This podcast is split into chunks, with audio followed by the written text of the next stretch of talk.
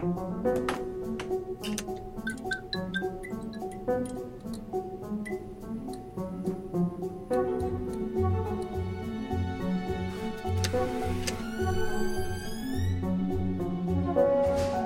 réserves des musées sont semblables aux greniers de nos vieilles maisons de famille. Elles recèlent des trésors cachés. Chaque musée possède un mystère particulier. Et le dévoiler, c'est comprendre son histoire, celle de sa collection et le fonctionnement de ses coulisses. Je suis François Genesini, bienvenue dans Chef-d'œuvre en réserve, une série inédite conçue avec l'Acme Productions.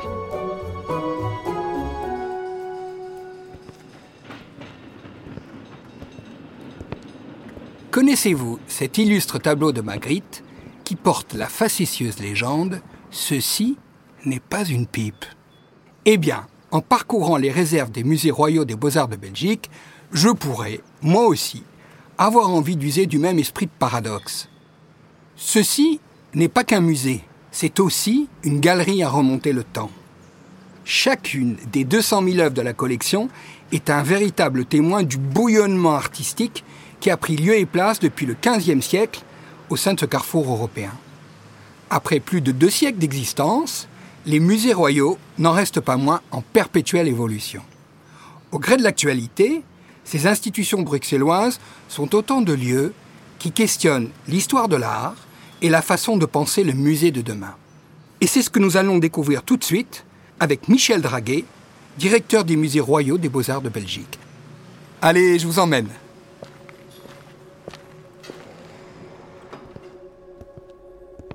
Alors nous nous trouvons au Musée royaux euh, des beaux-arts de Belgique. Bienvenue. Merci. Nous avons le bonheur d'être accueillis par son directeur, donc Michel Draguet. Depuis quand êtes-vous directeur de ce magnifique ensemble?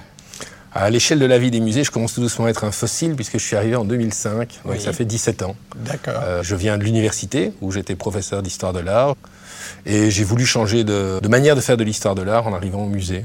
Et j'y ai trouvé euh, énormément de bonheur, d'abord en travaillant avec des équipes formidables.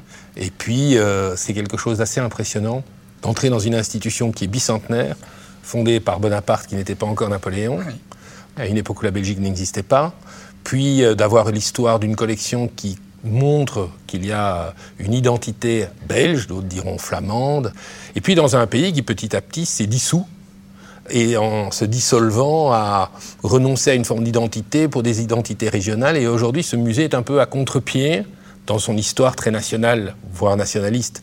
Alors c'est un ensemble hein, euh, qui est constitué de différentes institutions.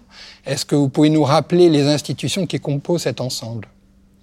Alors c'est assez amusant parce que c'est pas tout à fait un ensemble d'institutions, c'est une seule institution, ce sont les musées royaux des beaux-arts de Belgique.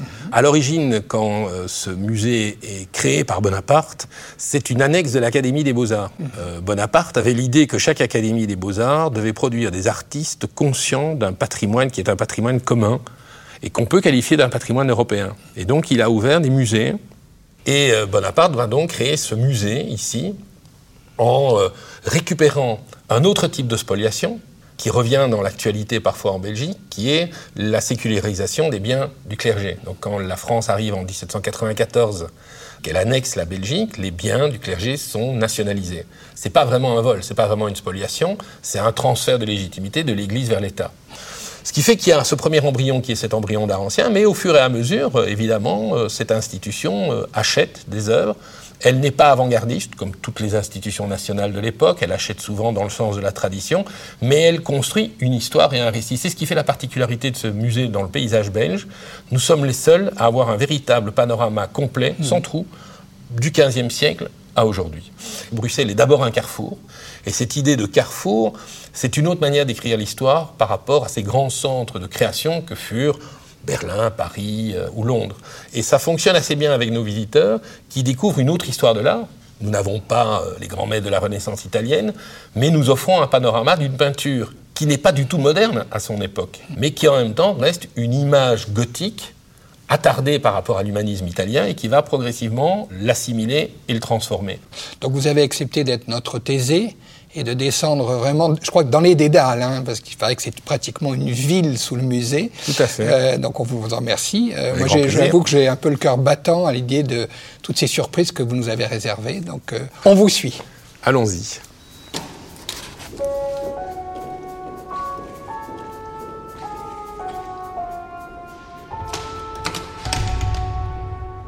Alors on est dans, un, dans une sorte de dédale qui doit vous donner un peu un effet de bric-à-brac. Mhm. Et là, vous vous trouvez dans un cadre, c'est le cas de le dire, où on s'est dit, bon, on a un long mur et on a un truc très embêtant à conserver, Alors, qui sont des cadres. Les cadres, parce qu'on conserve des cadres. Évidemment, on conserve des cadres. Les cadres font partie de l'histoire d'une œuvre d'art. C'est pas des petites babioles. Les cadres que vous avez ici Oui. sont en fait les cadres qui ont été conçus à l'époque napoléonienne pour encadrer les Rubens dont nous avons parlé tout à l'heure, qui avaient été saisis dans les églises, sont arrivés à Bruxelles. L'Empire a chuté avant que véritablement Napoléon puisse se faire comme Salluste dans la folie des grandeurs, c'est pour le roi, c'est pour Salluste. Et comme les tableaux avaient pour vocation déjà pour une part de rester ici, bah, l'Empire a mis des cadres à ses œuvres. Le problème, c'est que Rubens est un artiste baroque, et là, on a des cadres néoclassiques. Ce qui fait que la relation des deux est intéressante pour un historien, mais le puriste, l'historien d'art, va vous dire ces cadres n'ont rien à faire avec ces tableaux. Et on a des débats pour se demander si on va pas les restaurer, les remettre. Et donc, ces cadres sont là. Donc on les voit là. Vous les avez là, donc vous avez, c'est du vieux bois. Oui, c'est des corniches. euh, Alors vous voyez, euh, ils sont euh, traités à la feuille d'or, Oui, ils ont été ça. attaqués à un moment donné par des vers, ça a été traité. Et donc la question c'est, retourne-t-on à Rubens Rubens en faisant Disney avec des faux cadres sur le côté, ce qu'on pourrait faire aujourd'hui avec des techniques euh, immersives et de la technologie. Revient-on à la phase Napoléon avec les cadres néoclassiques, on les a... Ils sont inscrits, ils ont un numéro d'inventaire, ils font partie du patrimoine, ils sont inaliénables. Mais est-ce qu'on pourrait imaginer qu'une fois restaurés, euh, les cadres soient présentés comme des œuvres d'art? C'est encore une autre option. Je connais peu de visiteurs qui visitent les musées juste pour voir les cadres, mais euh, si vous allez dans la salle Rubens, il y a six grands Rubens. Oui. Dites-vous que les cadres sont plus grands que les, les Rubens puisqu'ils font tout le pourtour. Il faudrait vraiment un grand espace en n'ayant que ça. Et c'est très amusant d'être confronté à ces discours qui sont tous légitimes. Et en même temps, il faut prendre une décision. Et personnellement, je trouve que la meilleure, c'est celle de ne rien changer parce que je trouve que ça donne très bien. Ça n'altère pas la perception des Rubens. Donc nous continuons à remonter l'horloge du temps et donc vous allez apparemment nous diriger vers un lieu très mystérieux, La galerie des sculptures. la galerie des sculptures. voilà, fait. les sculptures dormantes. Allons-y.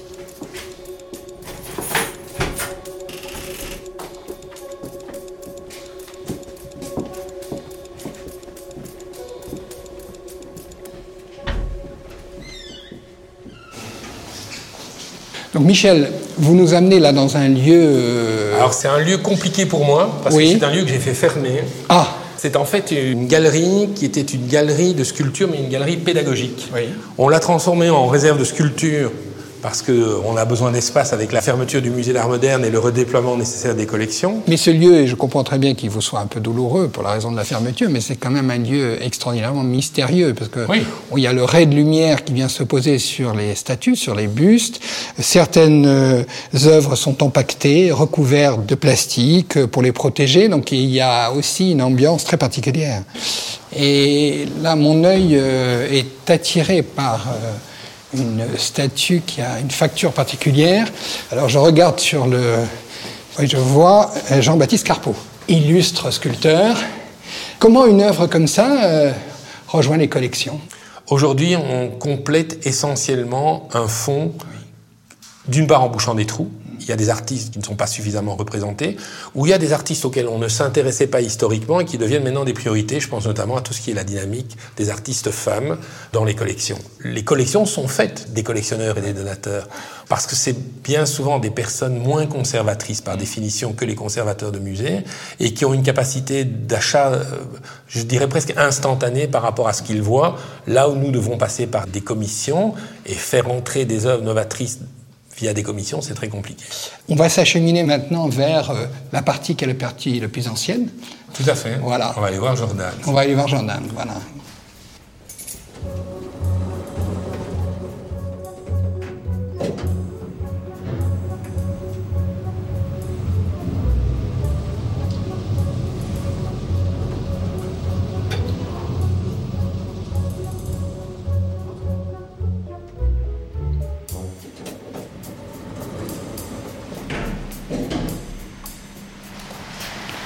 Nous nous trouvons dans d'anciennes salles de musée qui ont été transformées en réserve pour la peinture ancienne.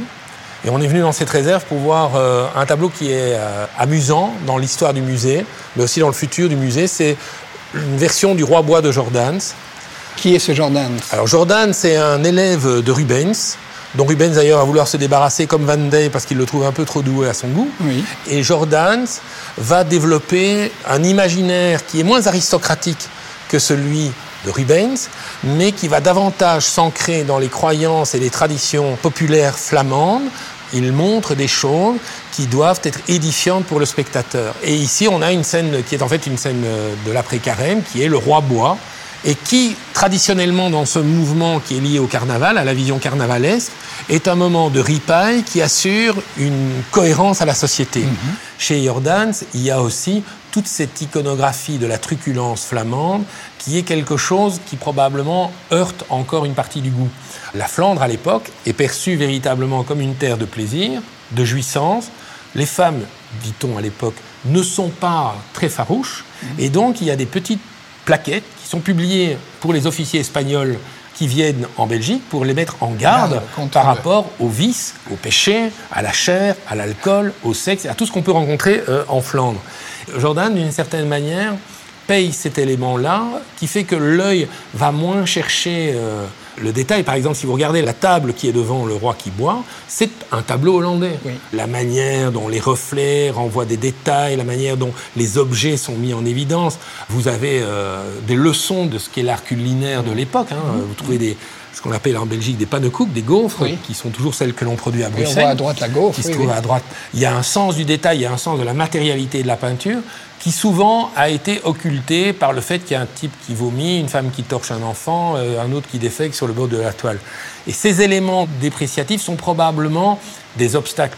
C'est une ambiguïté qu'on a pour beaucoup de peintres, beaucoup de gens. C'est d'ailleurs très amusant quand vous regardez les versions cinématographiques racontant la vie de Bruegel l'Ancien, pensent que c'est un type qui vit avec des paysans et des poules.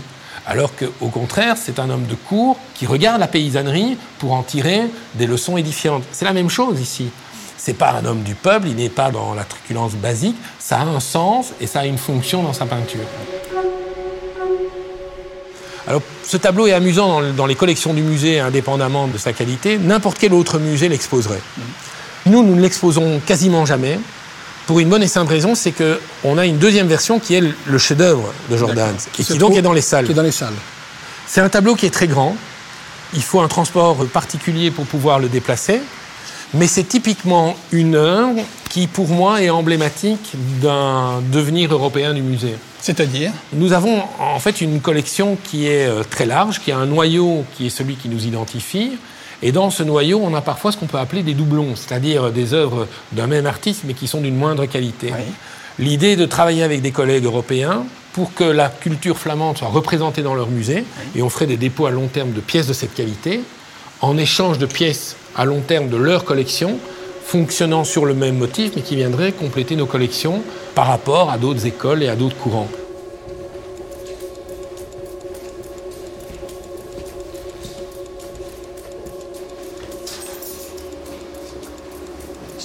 Ah ouais, on est dans la réserve là. Moi, j'étais jamais venu ici.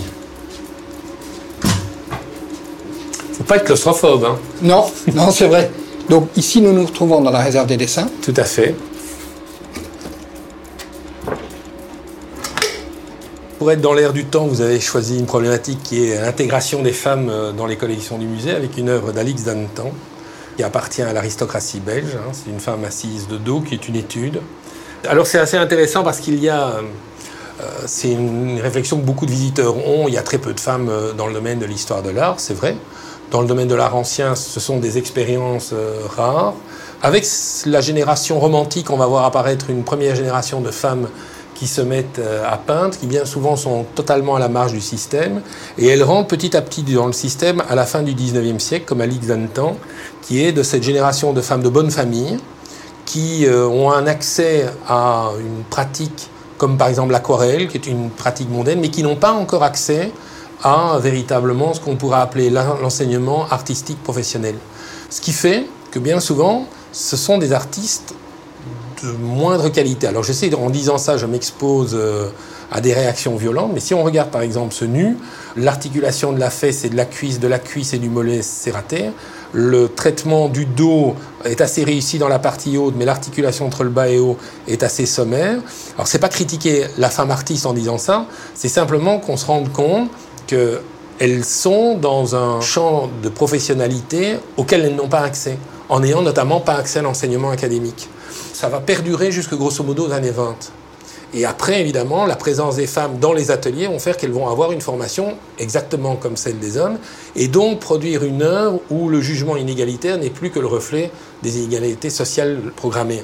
À l'époque où se situe Alix Dantan, ces femmes n'ont d'accès à la pratique picturale que selon la bonne volonté d'un certain nombre d'artistes, dont Fernand Knopf, qui a formé beaucoup de femmes peintres. Mais ce qui est intéressant, c'est que les, les imperfections du dessin sont le reflet des imperfections d'une société d'une époque.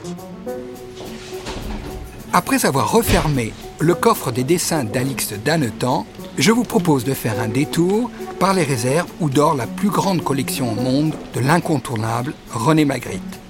Quelques marches, un long couloir, trois coups de molette de compactus, et nous voilà arrivés.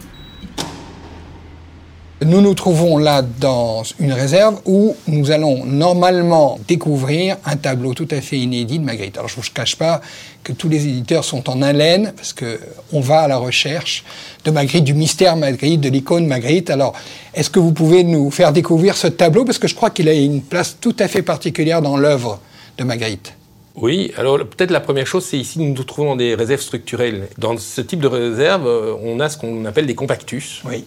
Et euh, il y a chaque fois, comme dans un sous-marin, un volant euh, qui permet de faire bouger euh, la réserve. Donc quand on le bouge, ça se bouge d'une main. Vous découvrez derrière des grilles d'accrochage. Et les tableaux sont comme sur une tapissière, les uns à côté des autres. on les conserve sous cette forme. Et vous voyez, c'est ce qui enlève la magie. Alors le lieu est étonnant parce qu'on a devant nous quasiment 80 mètres de compactus les uns à côté des autres, et finalement, vous ne voyez pas les tableaux qui se trouvent dedans. En même temps, le compactus conserve le mystère aussi. Oui, c'est un des soucis qu'il y a avec cette technique, c'est qu'on ne retrouvera dans les réserves, on a quand même 40 000 œuvres, que ce que l'on cherche. Que ce que l'on cherche. Et on fait rarement euh, des rencontres ou des découvertes. Alors on l'a fait à deux reprises pour une des expositions que nous avons fait à partir de nos collections, où je suis venu avec les conservateurs et on a ouvert les compactus, les uns derrière les autres, en repérant quand même des choses sur lesquelles on devrait travailler. Parfois, vous pouvez avoir dix compactus du même artiste qui est totalement méconnu.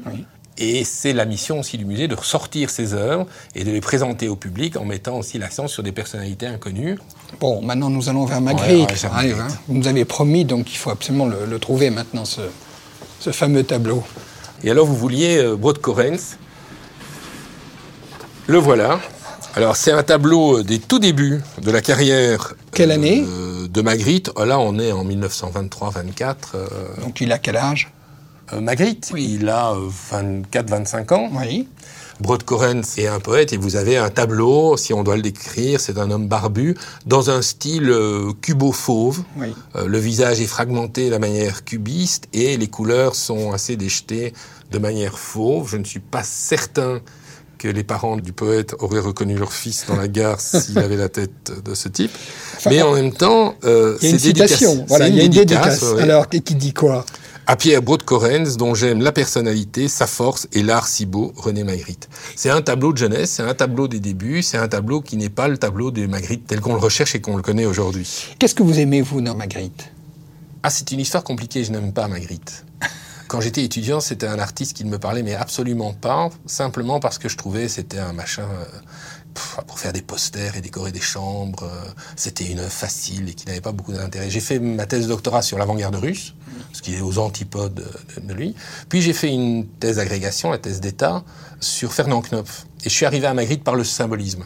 En travaillant sur euh, les œuvres de Knopf, j'ai découvert qu'en réalité, cette œuvre était plus intéressante encore que ce que je jugeais comme étant intéressant, dans le sens où ça prenait les gens à contre-pied. Et je suis toujours fasciné de voir à quel point le musée Magritte attire des visiteurs de tout niveau culturel, et tout le monde, devant Magritte, s'y retrouve. Alors que rares sont ceux qui comprennent ce qu'ils voient. Oui. Tout le monde pense avoir compris, et en réalité, c'est un artiste qui nous amène toujours quelque part dans un endroit qui est différent.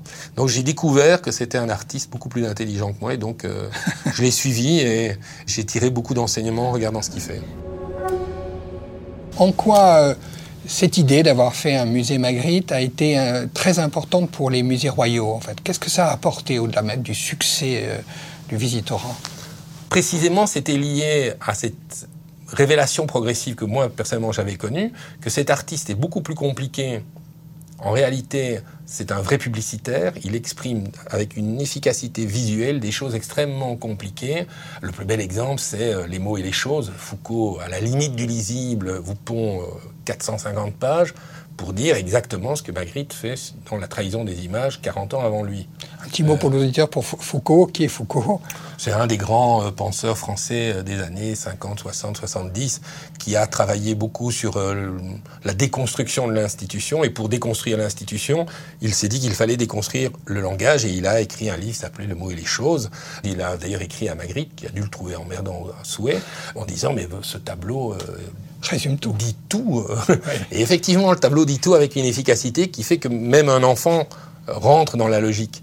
Et donc, c'était intéressant par rapport à Magritte de pouvoir le présenter en ayant les œuvres, la vigne et la pensée. Mm. Et donc, en faisant un musée euh, monographique. Mais ça renvoie aussi à la nécessité pour des musées de se construire une identité à partir d'icônes. C'est quoi une icône pour un musée? C'est l'image, les œuvres, des images auxquelles le musée est identifié. Mm le MoMA à New York, ça restera les Demoiselles d'Avignon. Il est probable que pour un public américain, Autumn Wind de Jackson Pollock sera plus important. Mais donc, il y a autant d'icônes qu'il n'y a de segments de public, d'âge aussi, de génération. Et ce sont des éléments sur lesquels il faut travailler parce que toute la communication du musée s'articule en répétant ces images. Est-ce que vous pouvez tirer le fil euh, pour nous dire où est-ce que nous allons maintenant? On va tirer le fil puisqu'on va aller voir euh, Brotars. Ah. Donc on sort.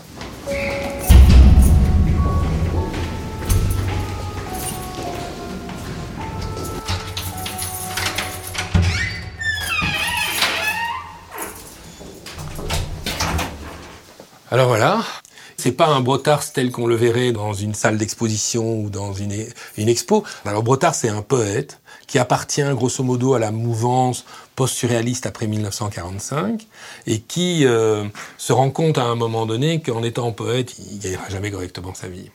Il est très marginal, un peu clochardisé. Et à partir de 1964, il va se mettre d'abord à emplâtrer ses derniers recueils de poésie, et puis il va produire des objets avec une relation assez étroite à ce qui est euh, le pop et le nouveau réalisme.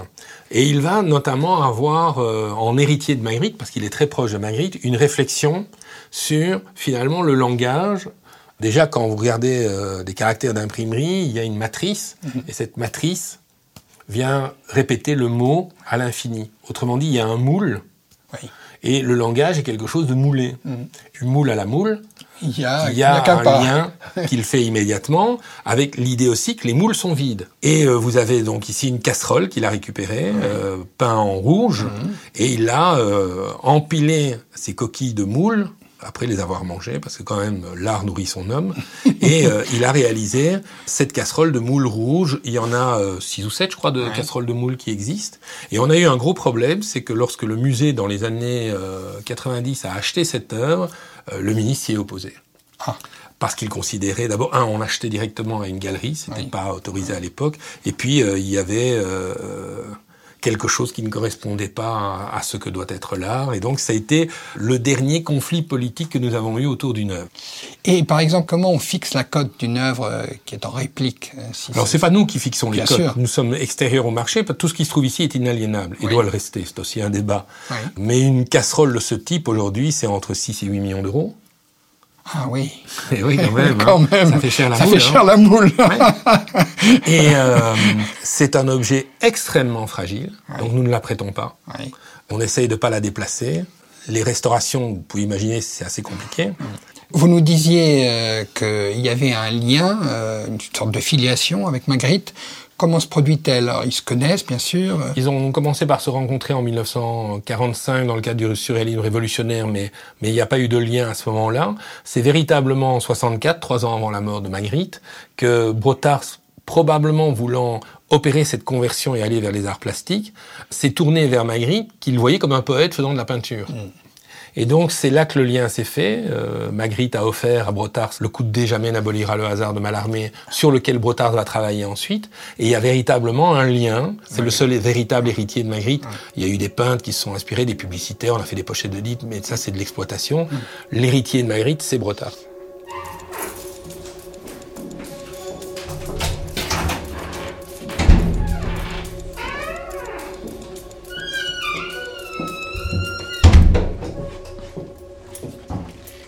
Maintenant, donc, euh, nous allons euh, terminer cette euh, magnifique déambulation dont je vous remercie vraiment beaucoup parce que C'était pas seulement une découverte des œuvres, c'était au fond le partage de votre lien avec ces œuvres, de votre passion pour ces œuvres, et donc on en a vraiment profité. Une dernière question, s'il y avait un seul vœu que je puisse exaucer pour vous par rapport à cette institution, quel serait-il? Ah, Ce serait de pouvoir réaliser enfin ces travaux. Je crois qu'avec la crise du Covid, qui nous a peut-être euh, mis face à notre vision égotique de croire qu'on était supérieur à la nature et a pu arrêter toutes les économies mondiales mm. et plonger le monde entier dans une sorte de crise. Euh, tous ces éléments-là transforment notre société. Et ce serait vraiment, je crois, un problème que les musées n'évoluent pas. Mais pour évoluer, il faut changer un minimum la typologie des lieux la société a changé. Par exemple, il n'y a pas de terre ni de plantes vertes à l'intérieur d'un musée pour éviter euh, tous insectes et autres. En même temps, on voit bien que nos villes ont un problème de végétalisation. Donc, est-ce qu'on va jouer sur les façades, sur une terrasse, sur la manière tout dans le musée va changer, sauf les œuvres. Mais la manière de regarder ces œuvres va changer. Donc, euh, si j'avais un vœu, ce serait que l'État débloque réellement les moyens de faire du musée un outil pour le bien-être de la collectivité à venir. Donc nous allons vous laisser avec ce vœu, avec l'espoir vraiment... Qu'il ne soit pas pieux. Qu'il ne soit pas pieux. à bientôt, j'espère. Au revoir. À vous.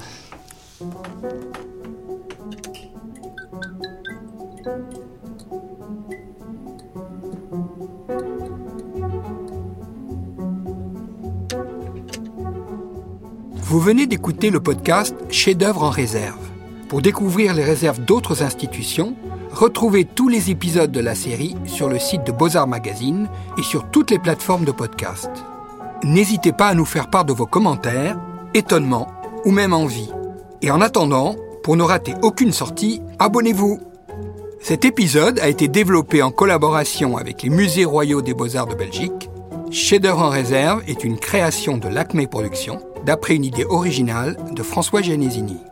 Directrice de production, Vittoria Le Salama, Réalisation son, Nicolas Mollet. Prise de son, Benjamin Bailly. Script, Marie-Flore Pimeret. Mixage, Ben Oriel. À bientôt!